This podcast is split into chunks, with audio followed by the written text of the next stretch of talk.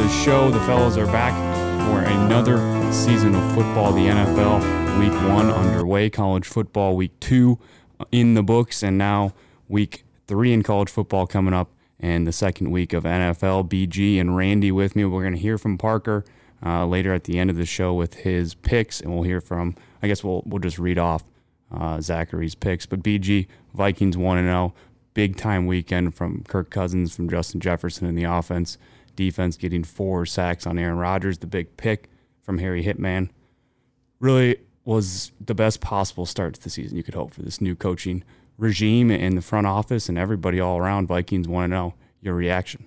Yeah, it was the best way to start off the season for sure, and clearly the best way to start off that Kevin O'Connell, Kevin O'Connell legacy, um, as well with our new GM, new defensive coordinator, and new offensive coordinator. We couldn't have asked for a much better game. Um, we really did dominate the Packers both on offense and defense, um, and only gave up 195 yards to Rodgers, no touchdowns, um, and less than 10 points, and that has never been done uh, to Rodgers with the Vikings before. So it's pretty impressive um, what we were able to do on offense, move the ball downfield, especially in that first half, um, and cut off Rodgers for when he was looking for that deep pass, um, minus that first play the Packers offense with that drop. But Yep. pretty much the rest of the game, they couldn't get anything going. Um, since we seemed to have good coverage, whether that was because of Patrick Peterson and our guys keying in on our defensive scheme, or Rodgers just not getting used to his first round pick, as well as um, other receivers who hasn't really had a lot of chemistry with. So um, I think we looked great there, and it was it was great to see Jefferson start off where he left off last year, um, with over 180 yards, nine grabs, and two touchdowns.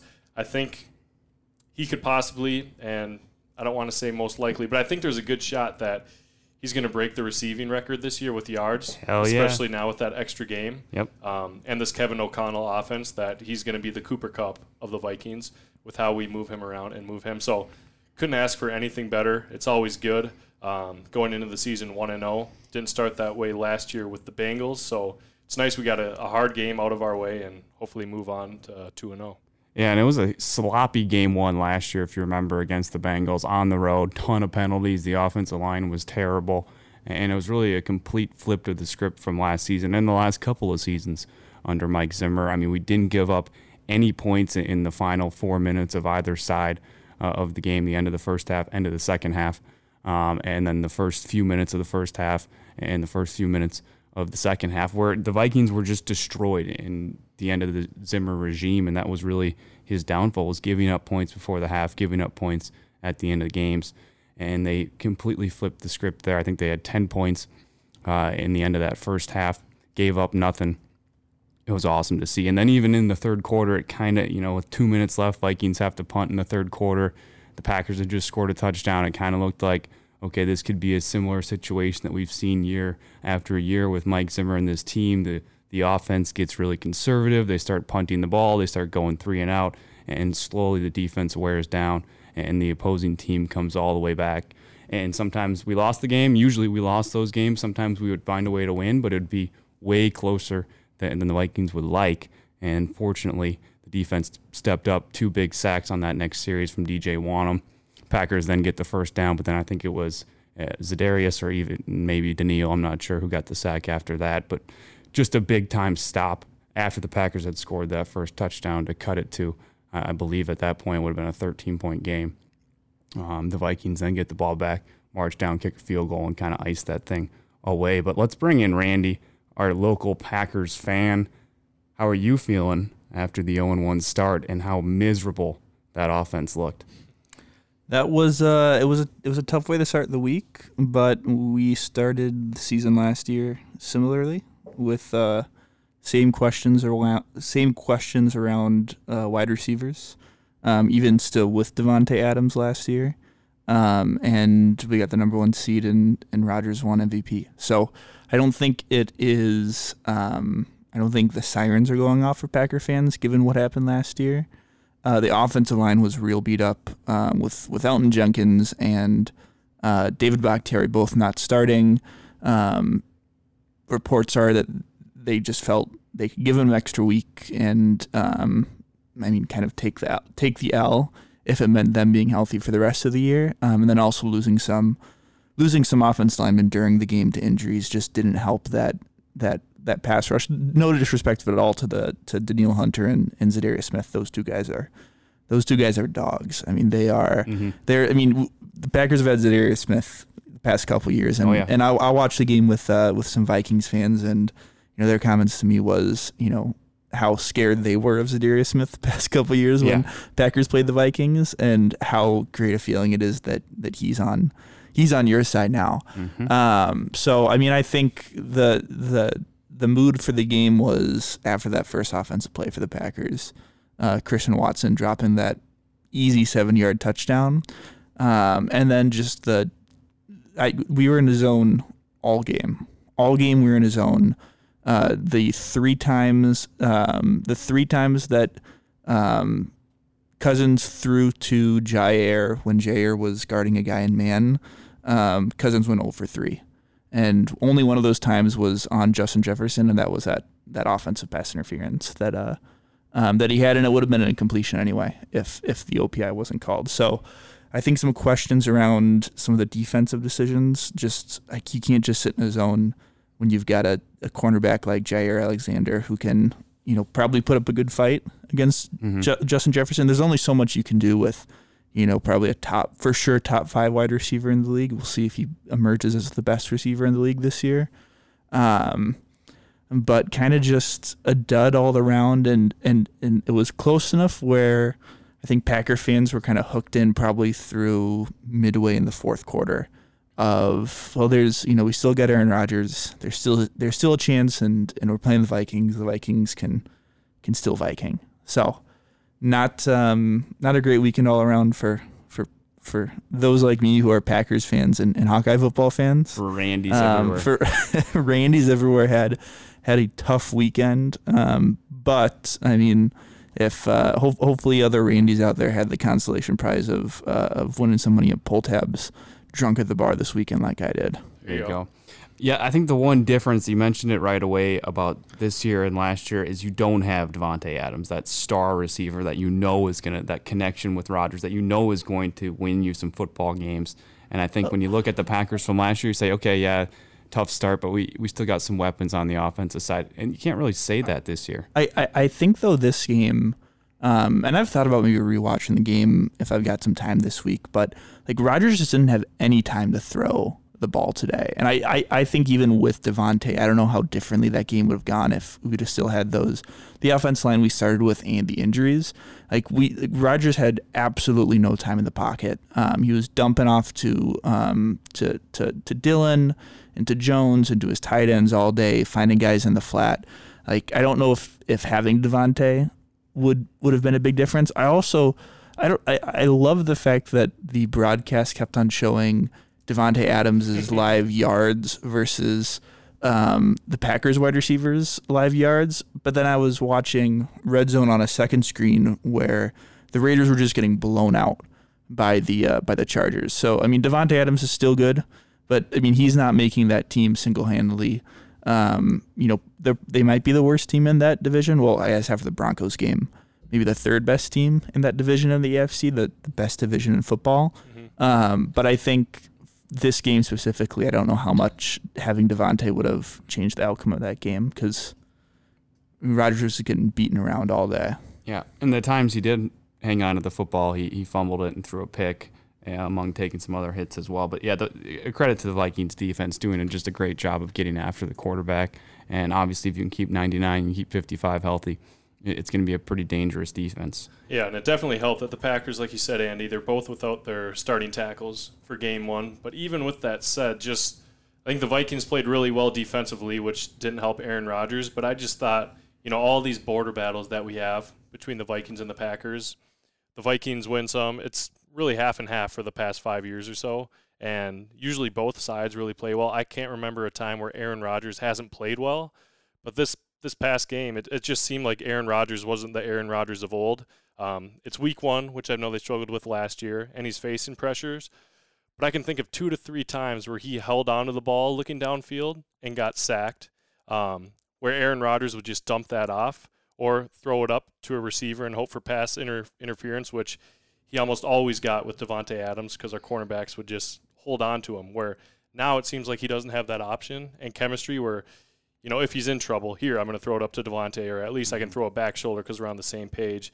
I don't know if Roger just wasn't prepared, um, and that's why he was holding on to the ball, or if it is because of the, the the young receivers that they have and the chemistry isn't there. But it was a noticeable difference to me. Um, some, you know, Aaron Rodgers mistakes that would be like Kirk Cousins mistakes when there's nothing there. You hold on to it a second too long, or you know you could just dump it off. So Well, I, I will say no one, even the the Vikings can go 17 and 0 this year. No one takes a sack like Kirk Cousins does, where he just like shrivels into a small little ball in the pocket and just gets encompassed like a black hole opened up in the pocket. But he didn't really Um, do that on Sunday. Didn't see any of that. There was there was one instance. one I remember. where he There's was one right in instance, but again, face. it's it's it's it's a distinctive way of Kirk Cousins Yeah. taking a sack. But I mean, again, That's I, Mike I Zimmer, think, Kirk Cousins. Yeah. I think um, you saw it in the second half a little bit. He uh, Rodgers connected with Romeo Doubs on a couple scrambles where Doubs left his route and kind of found a found a hole in the zone, which is which is real promising. Um, again, it's it's a loss. You gotta you gotta find positives where you can take them, and especially with with a young group of, of wide receivers. But I think moving forward for the Packers, the the priority is um, the priority is is getting the offensive line healthy. Um, and then I think defensively, just taking a look at, you know, kind of just taking a look at our strategy. Defense just blown it all up. Just restart. I mean- Play more man. yeah, I mean it's. Um, I mean, there was even there. There's a video on Vikings Twitter going around today of Jaire Alexander going one on one because there was a few opportunities that they played man and he was one on one with uh, with JJ and he just got absolutely burned and then you know JJ breaks open and it's like we'll be right back. Uh, I don't know if you've seen the video, Andy, but too, yeah. even if you do put him in man, how are you going to stop all three of our guys? And then you throw in like either a Cook or a Mattison in the backfield who Irv Smith. Well, didn't I- have a I- good game really I- well, from Irv- running back Irv Smith had perspective. but- Irv, Irv Smith had no catches. Yeah. Um, and I think one target, but I mean, I think run wise, um, Mattison, I think for the most of the game until like the last quarter when you guys were just running the ball out, and I think Dalvin broke a couple longer runs out at the end of the game that I think helped his box score numbers go up. But I think for 20 sure, for 90. yeah, um, was but- long with 16. as long as 16 but in that last like in the last drive i think he had like a 10 yard run like game was game was put away they're they're running the ball the packers are going for strips um, I thought I thought our run defense was all right, and I thought I mean it's it's only one game, but but Alexander Mattison looked, um, and, and maybe the number changes too also threw me off because every time they handed the ball off, I was like, wait a minute, is it is this Mattison or is this is this Cook running the ball? But I thought Mattison looked looked real good, and then KJ Osborn for the Vikings. I mean, if you if you think of what what uh, O'Connell did with the Rams and that eleven personnel using you know all three wide receivers getting pretty high usage. KJ Osborn being that third wide receiver, I think, um, could be a breakout year for him. Where, I mean, I'm not a Vikings fan. I didn't think of him last year as like fantasy fantasy wise as someone who's worth having on a team or just stashing on a bench in case of injuries. Like I think that's something to get excited about if you're the Vikings of you know between those two guys on offense kind of breaking out this year. Yeah, yeah. I drafted KJ Osborn in my league, um, and I think he is one of the best third receivers on any team in the NFL. It's just Justin Jefferson, Adam Thielen, and KJ Osborn. That's a very deep wide receiver uh, grouping, and you know he's he, he's still younger, but I just think of KJ Osborn as old and reliable. That if he needs to make a play, um, and they're doubling Jefferson, or if Jaire's on man on Jefferson, and we have to look elsewhere, that KJ's that guy who you can trust, much like Thielen. But I know it's it's less talked about with KJ, where his box score, I mean, three catches, 14 yards. It's not that impressive, but it's a catch with a guy in his face, or the second or third option where we really need somebody for this third down, where he's going to come in. So I think, yeah, the sky's the limit for KJ, and a lot of that coverage is going to go towards Jefferson, which will open more opportunities up for him, as well as Thielen, who kind of had, I guess, a subpar game for his standards mm-hmm. with three catches, 36 yards. But again, you're not going to have many chances to have 184 yards before the defense starts keying in and switching up their scheme, which Yeah. the Packers didn't really seem to do for whatever reason. Um, where I mean, that's not a problem for us with Thielen, with uh, KJ, and then Irv Smith. Let's see what he's got this year. And Yeah. Cook out of the backfield, who's Yeah. a great receiver. Who, who do the Vikings have this weekend? Looking- looking Philadelphia ahead? Monday Ooh, night. that'll be a great Prime game. time. Yep, should be a good one. Vikings opened up at two and a half point underdogs uh, in Philly on Monday night, so we'll see uh, where that line moves to. I would imagine it would move in the Vikings' direction a little bit. I guess it mainly depends on injuries. I don't know what, Philadelphia is looking like. We came out of that game pretty clean, um, wh- which was Lewis nice. Seen back. Yep. I believe. Lewis Cine should uh, should be back in the mix. I think Andrew Booth is still going to be another few weeks. I don't remember what the diagnosis was on him, but still waiting to see the second round pick out of Clemson, um, or our second round pick out of Clemson, Lew- uh, Andrew Booth Jr. But let's look at some of the grades for this weekend from Pro Football Focus. The highest graded offensive players to the Vikings were Justin Jefferson. Obviously, he finished with the score of 91.1 the highest in the NFL among all wide receivers. Then it was Kirk Cousins, the second highest rated player on the Vikings, 85.1 for your quarterback. And Brian O'Neill, right tackle, 80.6 for him. He was 92, I believe, in run uh, run blocking grade. It was the highest graded tackle this week by Pro Football Focus. Um, under pressure, Kirk was tremendous this week. He graded out uh, under pressure at 84.8, uh, and it was a 116 passer rating in those situations. It was 42% of his dropbacks did Kirk Cousins face pressure, uh, something that he was much, much worse at last year in similar situations. Pro Football Focus rated them at a 52 grade. Uh, and uh, a passer rating of 72.5. So tremendous jumps from 52 to an 84.8 grade uh, just from a season ago. Big time game from Kirk Cousins. And, and that interior offensive line, they've struggled in years past. I thought the run blocking was tremendous. Pro Football Focus agreed with that. Ed Ingram, our brand new right tackle, rookie right tackle, uh, right guard, excuse me, graded out as like an 84. Uh, I don't have it written down here, but he was like an 84 at run blocking. He was like the third worst guard, though, in the NFL this last Sunday at pass protection. He gave up the big sack, and there was a late pressure he gave up to to uh, Kenny Clark, who had a pretty pretty good game. I mean, if you're gonna look at bright spots, Kenny Clark would definitely be on there. Um, Randy for the Packers. Um, other grades from Pro Football. I guess that's all I had. Really, I just put the offensive guys down there, but a, a pretty solid start. Yeah, I've got the defense guys right here for our top five PFF grades. Um, number one, Harrison Smith. Um, not much of a surprise there, especially with that interception. Number Yep. two, Dalvin Tomlinson. Number three, Harrison Phillips. Uh, four, Kendricks, and five, Cam Bynum.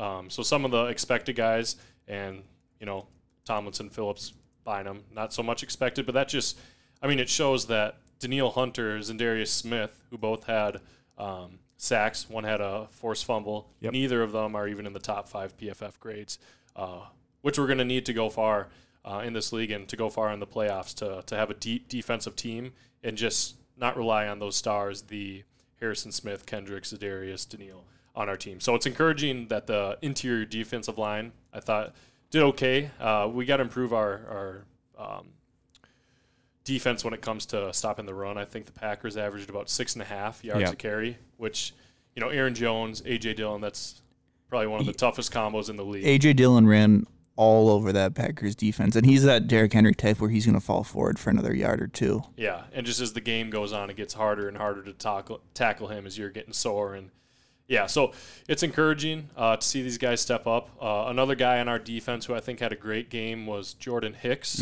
Um, he led the team with nine tackles, and he was also in there for one of the sacks, which was pretty much a coverage sack, but we'll take it. So um, it's good that uh, we're building the defense around some of the new guys, some of the old guys, and I can't even remember the defensive coordinator's name for us, but Ed Donatell. yeah, you, you could not ask for a better start against the best quarterback, one of the best quarterbacks in the NFL. Yeah, tremendous from both play callers. Obviously, KOC doing the uh, offensive play calls and Ed Donatell on the defensive side of things. I thought they were both tremendous. I mean, if you're not complaining as a fan about the play calls and- you don't know what's happening, uh, or you don't know what, what we're going to do on third and six, where it felt like it was always going to be a dump off. Uh, under previous regimes. And, and that, that first offensive series of the game, they get it down to the one yard line, or they uh, get it down to the four, I think it was, fourth and one, and, and they run the little flare screen to JJ for the touchdown. Just On fourth brilliant. down. On fourth down, fourth and Zimmer, one from the four. Kicked a field goal. Totally. I mean, that's just a tremendous way to start the game. And then obviously the first offensive play for the Packers, Pat P gets burned over the top. He mentioned it on KFan today, uh, on Tuesday, a couple days after the win, uh, that he totally got burned. Yeah, he, he he was lucky that guy dropped it, but he made sure that nobody else got over the top the rest of the day. And I don't know, I haven't seen the all 22 film, but I didn't see anybody else get over him for for a long one. And, So and and if people did get over him, Rodgers probably didn't have the time to to, to let that play develop. Yeah, I, I think you're really. I mean, this is cl- classic Packer fan, I think, but you're really underselling how bad I thought Rodgers looked, and I don't think I don't think he was under his pressure as much as Oh, you our think. our of, of our of our PFF bottom five graded players, uh, four of them were offensive linemen. How many? What percentage of dropbacks was he under pressure? Do you know? Uh, not sure. Well, maybe. Maybe I check can look that that, out. up. Yeah.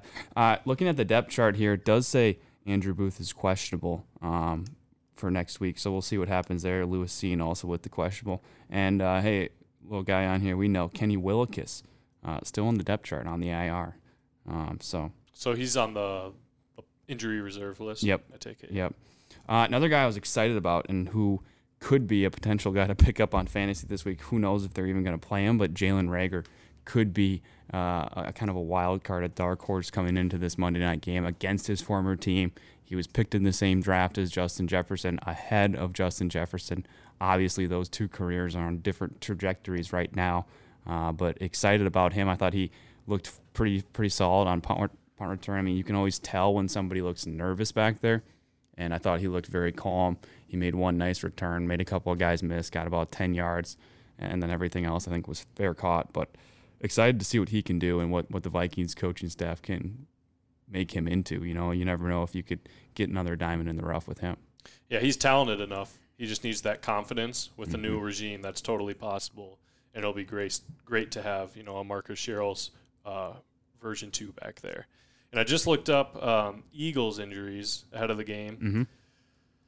I'm not seeing much as I just started looking for it, but they're starting. I, I believe it's their starting defensive end Derek Barnett tore his ACL week one, and he's Hmm. out for the season, which obviously sucks.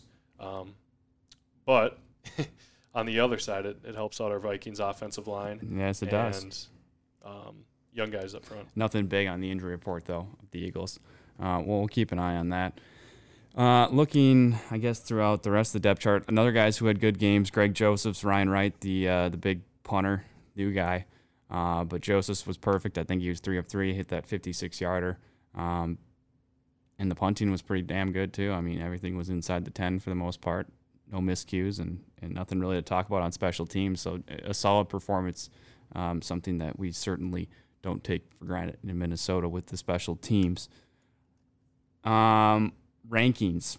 So ESPN and The Athletic both put out their new set of rankings after week one. The Athletic, I don't know how much to really put into this. Obviously, rankings are always kind of goofy and they're just fun things, but the the Athletic has the Packers now ranked 20th in the NFL and the Vikings ranked 5 in the NFL after just one week with with the Packers offense really banged up, missing their two tackles like Andy mentioned, missing their top receiver in Lazard. Uh, but the Athletic maybe a little overreaction from them putting the Vikings at 5 and for our opponent next week, Philadelphia, they ranked them 6th in the NFL. ESPN ranked Minnesota at number 10. They ranked the Packers at 8 and they ranked Philadelphia again our next opponent at 9 overall. Probably a little more accurate ranking there from ESPN, but that's where we sit after week one in the NFL. Uh, Vikings, like we mentioned, in Philadelphia next week, Monday night.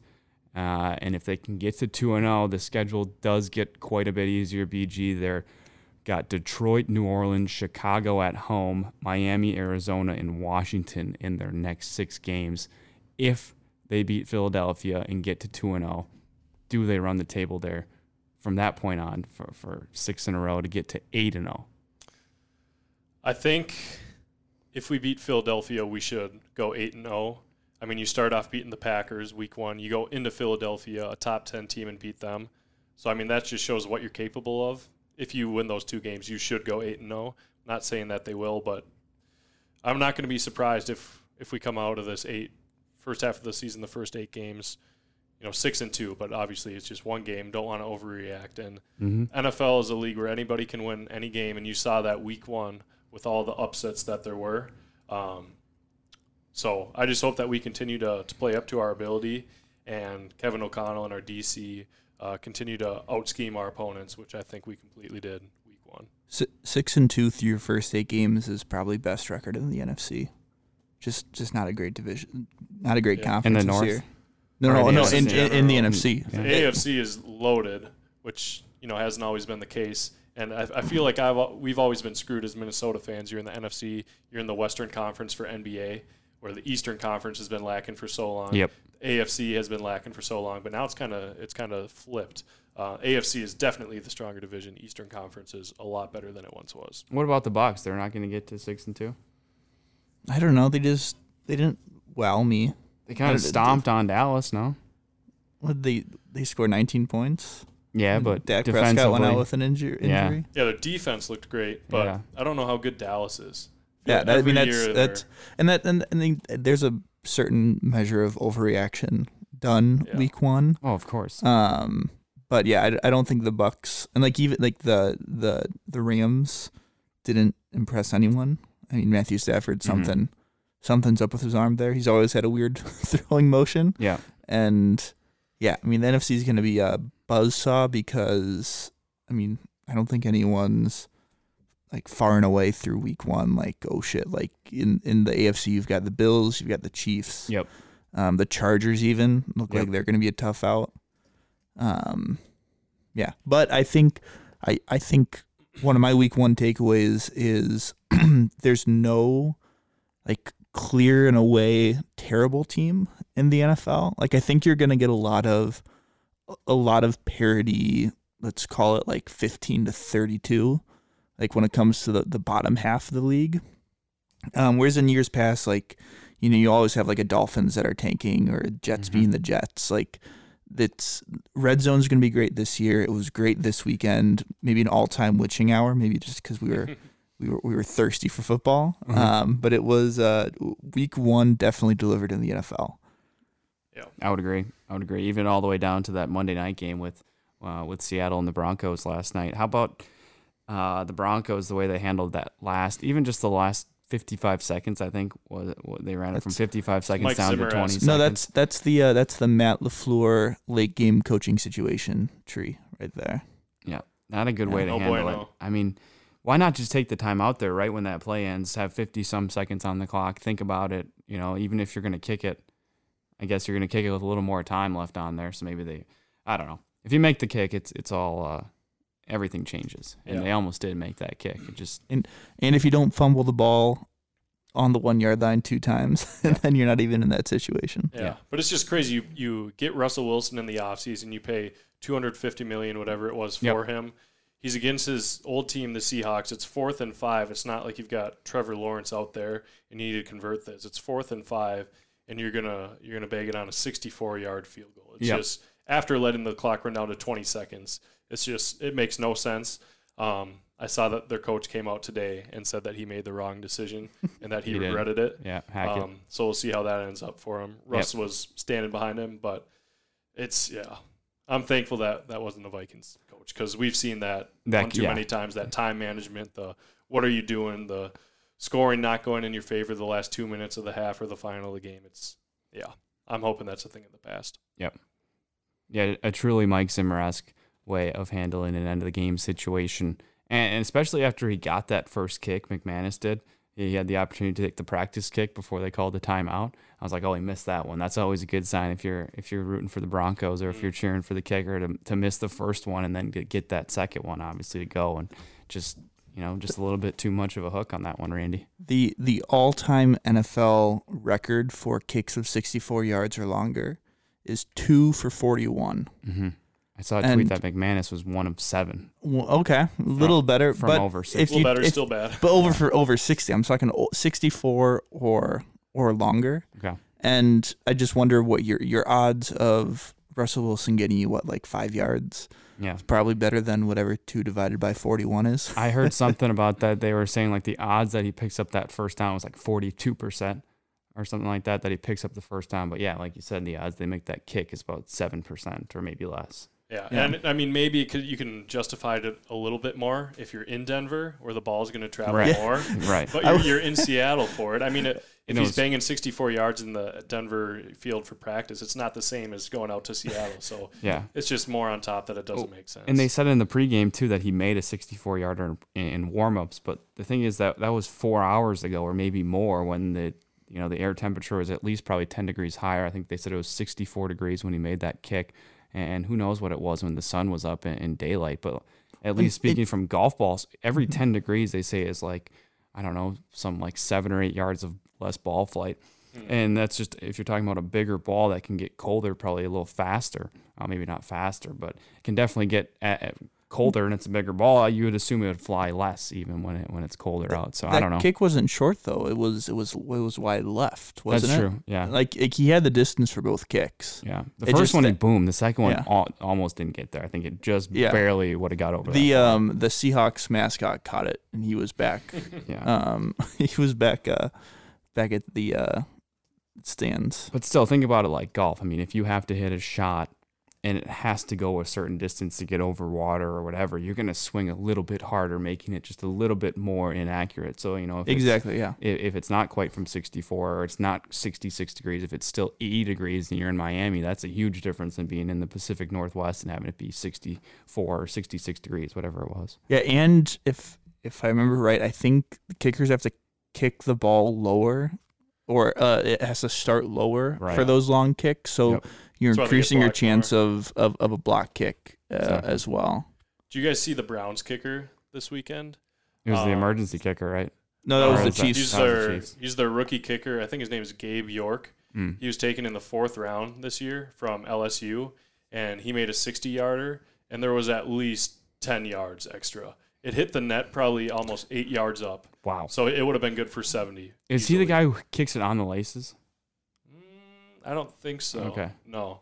But I mean, to take a kicker in the fourth round is kind of Oh, crazy. yeah. But they Oh. clearly knew what he was doing. It was the hardest kick football I've ever seen in my life, and it was just down the middle, like nothing. Wow. He, he was my he's my dynasty fantasy football York is kicker because I, I I was I'm like oh he's 22 years old fuck yeah, Yeah, fourth That's- round. He's going to be there for a while. And then, i- i- as well, we're on kicker talk. Rod, uh, Rodrigo Blankenship Yep. was uh, was Cut. cut, Just by saw the uh. I know. by the Colts today. All time nerd.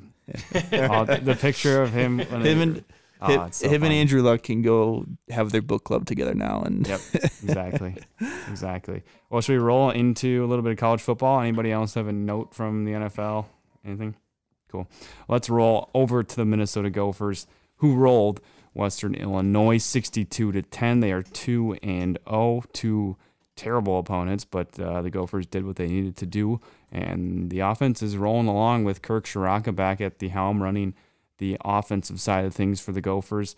Uh, Tanner Morgan back for his 12th year with Minnesota. Same with Mo Ibrahim and, and Trey Potts, a fifth year guy. And they got the center back, John Michael Schmitz. And the Gophers offense is rolling. The defense with, with Howden in the backfield, in the secondary, I should say.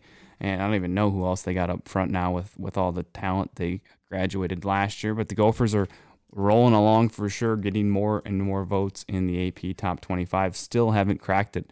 Um, at least I didn't see that. Did that come out for this yeah, week? I don't know if it's out for this week. It might have come out this morning.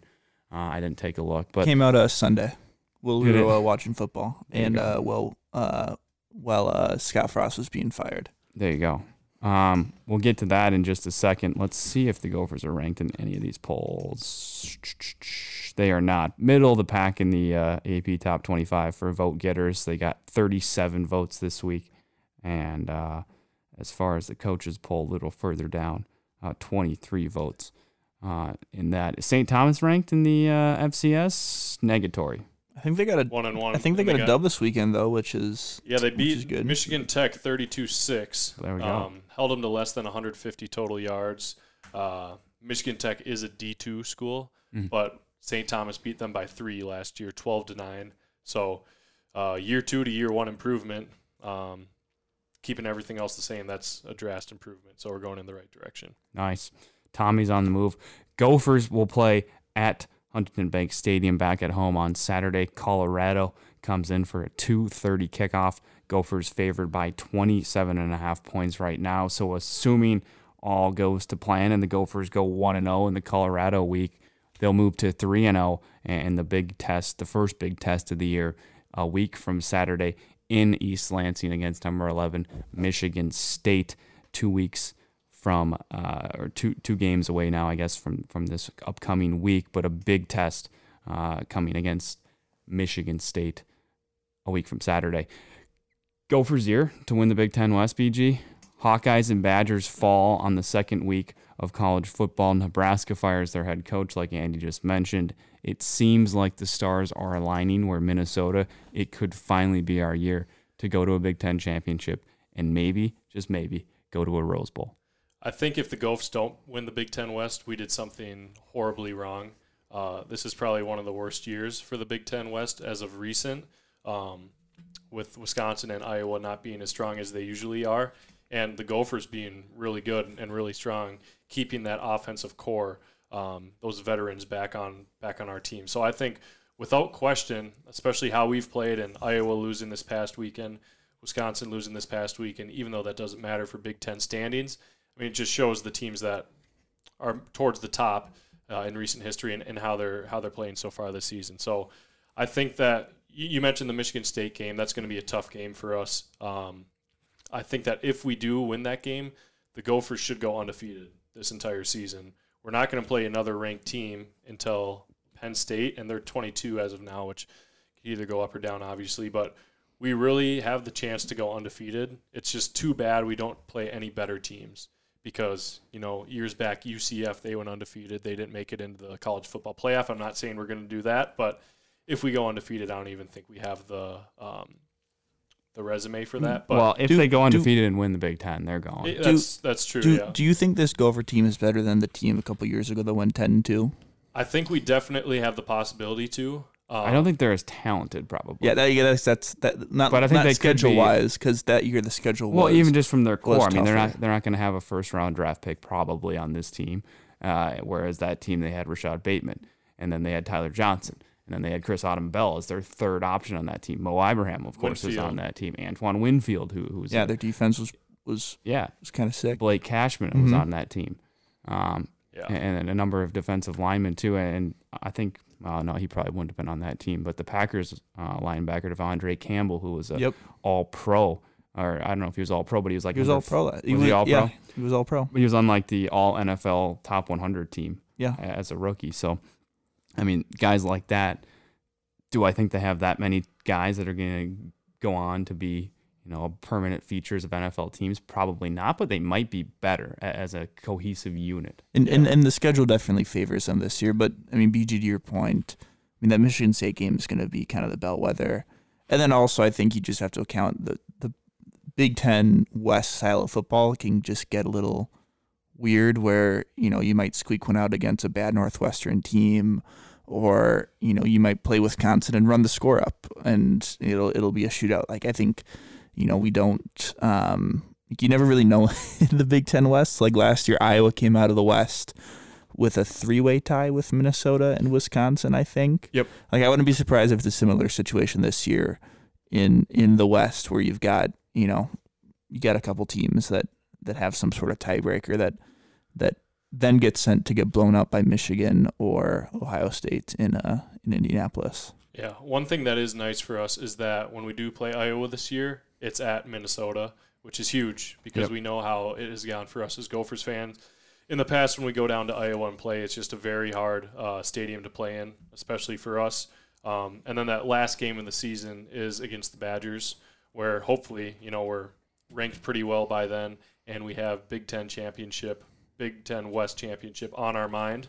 Um, so I- I'm really glad that it's in Minnesota versus Iowa, and that we finish up with the Badgers, and we don't have like Michigan State Badgers back to back. Um, I mean, we've got room between Michigan State, Penn State, Iowa, and then Wisconsin. So, do I think they'll be as good as that 10 and 2 team? I, I guess I'm not sure. I think that we'll have a better record. I think I, I think we really do. And I know that's a hot take because it's saying we're going to go 11 and 1 at least, but it's just that the Big Ten isn't the as strong as it usually is with the schedule that we were given this year. Yeah, obviously the game against Michigan State is going to be a huge one in two weeks, but but Penn State too will be tough. That's a, I- that's a night game. That's their whiteout game. Traditionally, they haven't been so good in the whiteout games, at least recently. Uh, but that's still going to be in front of 115,000 at their biggest game of the year. I, That I will think be a Penn, tough game. I think Penn State are frauds. I'm not saying that to, to discredit a future Minnesota win uh, at um, uh, at Penn State, but I just think that team, like they're ranked 22nd, but I think part of that is because there's just been so much craziness right now. They've got a game at Auburn when Auburn's not very good. I feel like people are gonna react not accordingly with if they win that game even. Yeah. Um, but I just think that team isn't like that team is just going nowhere. And in first game of the year, they played Purdue, beat them by four. Yep. Uh, Mhm. Purdue's not a great Purdue's team. a bad football Penn team. State, you know, it's, it's Penn State. They're a big football school where I think that might have might do better uh, for them in the rankings than Minnesota would be. But just pulling Yep. up their schedule now, they are on a tear midway through their season. They play number four Michigan, then they play us, and then they play number three Ohio State. Wow. So that three game stretch is going to be very hard. They find us in the middle where I forget who we play before and after Penn State, but I'm pretty sure it's Illinois. And yeah, Illinois and Rutgers. Rutgers. Yep. So it's it just looks like our schedule is lined up for us to succeed. You and could we just have take an- advantage of it. You definitely have the easiest schedule in the Big Ten, and it's not even close. yeah. Yeah, I hope so. Maybe uh, an undefeated Big Ten campaign that would be historic. I don't know if it's ever been done. Maybe it has. They did. Win, they have won seven national championships, so it's probably been done before. In Back when they played but- six games in a season. but yeah, we're over there sitting 13 world championships, boy. With you got nothing. You got nothing to say. Because the Packers won a whole bunch of world championships when there was like four teams in the league. So well, we've Uh, won four when title it's town been the NFL there. and the Super Bowl. hmm Um, well, yeah. So we'll see. We'll see what happens. Yeah. A couple big tests, but they're scattered throughout the schedule. So It seems crazy to say that the Gophers could go undefeated up until that Big Ten championship game, if we say that. And I know we love to look ahead and overreact, but that's really not out of the question that's what this we do. season. It, it just really isn't. That's what we do, and and the stars seem to be aligning for both of our favorite football teams. It would could be a very exciting couple months ahead for us. Um, either of you, final fa- thoughts wrapping up the football weekend, week one of the NFL, week two of college football. We're going to go into pick segment next, um, looking ahead to the next week.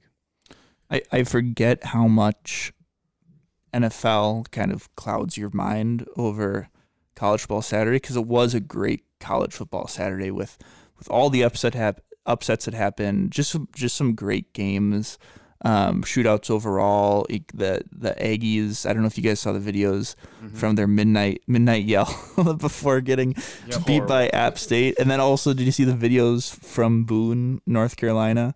The celebration that Oh, yeah. that of just So- pandemonium in the streets. Yeah. so Andy's talking about the, a video that surfaced around Twitter of I think it was I don't know some sort of like welcome week activity for for freshmen or what was it for at Texas A&M? No, it's it's so the midnight yell. So I guess first off, if you don't know anything about Texas A&M football, their fandom is a cult, but in the kind of cult where if you call them out on it, they say, "Oh yeah, it's a cult." So they have they they've been doing this thing called the midnight yell. So every home game at midnight, they pack half of the stadium full of of students and fans The night before. the night before, uh, the night before a home game, and there's these five students who are like voted on by the the the student government who come up with chants and whatnot. It's like a pep rally basically, like back in high school. And typically, video doesn't come out of of like of of of the midnight yell, and it did for this week. And they were just basically going after Appalachian State as a bunch of hicks from North Carolina, which I don't know if you've ever seen pictures of Appalachian State's campus. If you haven't, Google them right now. It might be the most gorgeous campus in all of all the country. Their baseball field, the way it's set against the Appalachian uh, Mountains, Beal just Google Appalachian State baseball Yeah, it's pretty and just cool. it's it's that that the the the town is sick. It's a, a small town that resol- revolves around this one tiny school that you know had a legendary win. What is it? Twenty years ago, almost now, fifteen years ago against Michigan Yep. when they were FCS. Now has made the jump into the F, uh, into FBS. Almost beats North Carolina last week. Misses two extra points that could have won them that game, and then goes in and beats the number six team in the country that some people are talking about had national or, or I should say college football playoff hopes. Um, just just a great story all around. That's probably the best story of, of the weekend. A weekend that had Notre Dame losing to Marshall. yeah. Yeah, how about that? So shocking because Notre Dame looked great the week before against Ohio State. They obviously lost the game, but they looked awesome and it looked like, you know, this could be a good year for Notre Dame. And then what do they do? They, they lose at home to, to Marshall. Uh, but yeah, a, a, tremendous weekend of, of college and NFL football. Should we get into picks? Let's do it. All right, we start with a Thursday night game. The Chargers of Los Angeles Are you at keeping track of this, or do you want me to? Kansas City. I can keep track of it. Um, at Kansas City, the Chiefs are four point favorites as of about two hours ago per MGM, uh, rather betmgm.com. We'll start with BG. Your pick for Chargers at Chiefs. I will go with the Chiefs spread. They looked like the Chiefs of old, uh, week one. Chargers look good too, but they're going to most likely, I don't know if it's been announced yet, but be without their top wideout, Keenan Allen. So I'll take the Chiefs. Randarius, who do you like? I'm uh, I'm gonna go with the Chargers here. I like the four points. I think they keep this one within a field goal. Um, yes, they lose uh, Keenan Allen, um, but what? Um, gosh, I'm looking up his name now. That other receiver that they had, um, who had a great game, um, Palmer? DeAndre Carter, uh, number one. I think he had a great game. He's a great fantasy football waiver pickup this week. Um, but I, th- I think the Chargers that offense is real good. That defense is also um, sneaky nice. Um, I think they keep this this within a within a field goal. I like the Chiefs. No hill, no problem. They rolled last week. I, I think four points is disrespectful the way they played last week. I mean, I have no idea about, about injuries either way, but I like the Chiefs at home. BG, could you pull up um, Zach's text message of all his picks and just I got it here. you got it, Randy. He has the Chargers. He has the Chargers. All righty. Parker will have. We're gonna insert his picks at Is- the very end of the show. Zach's in College Station, like Texas. I think you're just, Just back in lacrosse I think he meant, for his like- seventh year. College Station lacrosse. I don't know. Oh, But, No, he's back at school. oh, he's back. Since Okay, This is his last Okay. year. Yeah. Yep. He's on that classic seven year program. Um, all right, let's go to the 325. I believe it's a Fox game. It's the Bengals, the defending champions, at Dallas Cowboys. Wait, but, but Kind of a shocker here. before we make these picks, two weeks ago this game looked like it would be the best game of this weekend, possibly, or at least of the non-primetime games. And now you've got Cooper Rush versus an 0-1 Bengals team that lost to Mitch Trubisky. Right. I mean, that is that is a that is a buzzkill within one week. Yeah, I still think it's. I mean, just an interesting spread plus eight. It feels like a lot of points. It is Cooper Rush. He only started one game last year. It was an ugly Thursday night game, but he got the win. Uh, and I'm not saying he's as good as Dak Prescott, which I think uh, Skip Bayless tried to say this week. But I think Cooper Rush is solid, and you never know, uh, especially getting eight points at home. BG, we'll start with you. Yeah, I'm gonna. I'm still gonna go with the Bengals. They're just so talented. Um, they had a horrible game. Burrow himself had five turnovers, and they still almost won the game. I think they get back on track here. They're definitely not starting 0 2, and I think they're gonna try to prove a statement and run the score up. Randarius. I like it's hard to bet against eight points in the NFL. I'm gonna go with uh, I'm gonna go with the Cowboys. I'm Cooper with you there. I, I just think, especially after the way they played last week, they're probably going to lose the game, but I think they could keep it close. I like the Cowboys at home. And Zach, who does he like? Zach likes the Bengals. Zach likes the Joe Shiesty. champs. All right, let's move over to the Sunday night game. Bears at Lambeau Field. Pack opened up at minus 10. BG, who do you like? Yeah, that's a that's a huge spread, Mm-hmm. but the Bears won this weekend. Yeah, the Bears are against Bears a are good team, against the 49ers. Yeah. I'm gonna stay with my logic um, with the, the the Bengals, and I'm gonna go the Packers. I think there's no way they're going 0 2, and they're gonna make a statement. And um, they're back at home. Aaron Rodgers is pissed. Everybody else is pissed. I think they're gonna run it up on the Bears, who are 1 and 0 because they played in a monsoon. Yep. Yeah, this is. I mean, I I just said it's hard to bet against a team getting eight points, and um, I mean, I I think I think the Packers are going to be pissed. I think you go back to back division games to start the year, um, ah, but it's I've I've been going back and forth since you sent these games over, Yeah. Beal. Um, but uh, ten points, ten points for the Bears. Justin Fields looked all right in the Yeah. rain. I mean, he can like he can make plays with his legs. Um, but that offensive line is, I that offensive line for the Bears is terrible. They had a great rating uh, on PFF this weekend, but I think part of that is it's probably easier to defend a guy block to block a guy when he's No running through a pond Mm-hmm. to to try and get you. Well, Um, especially, did you hear about the whole grass seed issue they had at Soldier Field? Well, They put the Mm. wrong grass seed in. They had to like reseed the whole field. Well, and, and not just that. So, so for you know, golfers out there might understand this, but they put in new turf, which was much needed at Soldier Field, and they put in Bermuda grass in Mhm. Chicago. And Bermuda grass is a grass you will find in Florida golf courses, in Southern California golf courses, maybe less on Southern California golf courses, but then Texas on golf courses. It is a warm weather grass. By November, that that surface is going to be rock solid. It is going to be brown, and it is going to be like playing on a basketball court. Um, but this weekend it was it was turned into a was turned into a nice little pond. I think they did reseed it with something else though. I think they put no, they some- they they kept the they, Bermuda. they no they they changed it to they they ripped the old grass out, and then it's actually a it's a Bermuda grass that um the USGA did, like the USGA created. Um, and they're trying to test it out on northern golf courses, Mhm. but I don't think you try a new grass that is trying to be tested out on a Yeah. on a on an NFL field. Yeah. Anyway, though, I'm gonna I'm gonna take the Bears in the points. Ten points. I think they lose by ten. I think that's a push. Randy's pick, taking the push. I'm going to take the Bears. I think we're going to see a little bit more. This defense for the Bears is going to be good. They had a couple takeaways last week. Obviously, like you mentioned, it was playing in a pond, so it, you know, for the most part, neutralizes offense's ability to score, to do any sort of movement, that kind of stuff. But I still think this Bears defense is really, really solid. The offense is going to be horrendous, but I think the defense keeps them in this game. They lose to the Packers, but they cover that minus 10 um, line. Who does Zach like? Zach likes the Packers. Zach likes the pack. Typical Wisconsin boy. So you guys are matching picks. Zach and I are matching picks, which I don't know if I feel good about being on Zach's side.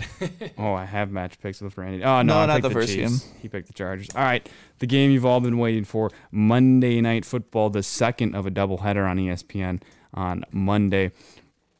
It is the Vikings at the Eagles. As I mentioned before, Eagles opened at two and a half point favorites. BG, who do you like on Monday Night Football? really, no question. Vikes. I think they're going to take it outright.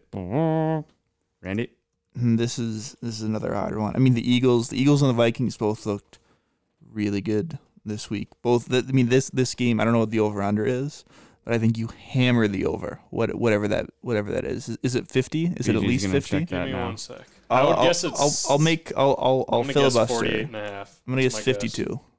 night game, Philly. It is 50. All right, we split it. Um, I'm gonna take the Vikings here. I think um, I don't know if they win it, but I think I think just turns into a shootout and, and last team with the ball wins this game. But I'll take I'll take uh, I'll take the two two and a half points in the Vikings. There you go. I'm obviously taking the Vikings.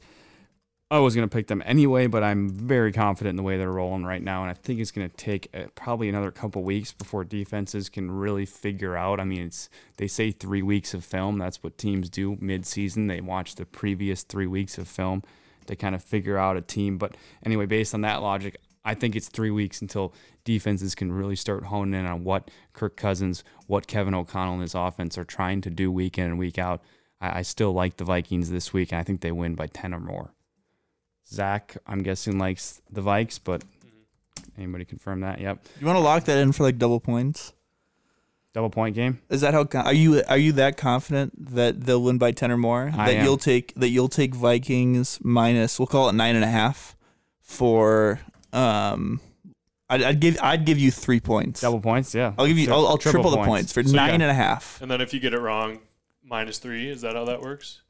Is that what we're doing? Yeah, minus three. Sure. Yeah, Minus I nine and a half, that. you get three extra points. Yeah. Perfect. Daily triple. Yeah. I like it. All right. College game. There's really no good games, but this is the primetime ABC game. It's probably the only one that I'm really going to watch of the of the night slate, so that's why I picked it. Uh, but it's number 11 Michigan State at Washington. Washington opened at three and a half, minus three and a half. So on the road, Michigan State underdogs. BG, who do you like? Yeah, it's it's a tough one. I don't know why Michigan State is underdogs in that one, um, with Washington not even ranked in Michigan State 11. So I'm gonna go Washington just because it doesn't make sense, and I've seen that far too many times. Wash for BG. Randy, who do you like? Um, I, there were some weird stories coming I saw on Twitter today around like the Michigan State players talking way too much about how they're going to be sleeping this week. Like they're going to be sleeping. They're going to be spending the week. The whole team is like spending the week. I think on West Coast time to acclimate their Love bodies. Which and, and, and, and, and it's a night game still. It's a night game still. It's not like it's uh it's not like they're going out to like it's usually you see this when you like USC going over to play a a noon game against like Georgia or I mean like some somewhere out east. I, you never see it the other way around, especially for a night game. But I mean, Michigan, Michigan State are obviously uh, all into making sure that they win this game. So I'm gonna take uh I'll, I'll take the Spartans and uh and what what's that coach's name? Uh, Mel Tucker. Mel Mel Tucker. Did this this reminds me? Did, did you see the stat that Mark Stoops at Kentucky passed Bear Bryant for career wins at Kentucky, which which means nothing to anyone because when you think Bear Bryant, you think of um, uh, you think Alabama, Yeah. and it made me look up. Well, how many wins away is Mel Tucker from beating Nick Saban's uh, uh, wins at Michigan State, which Mel Tucker could do this year? Wow. So Wow. big big year for Mel Tucker to uh to, to take down the uh, Michigan State goat that is Nick Saban.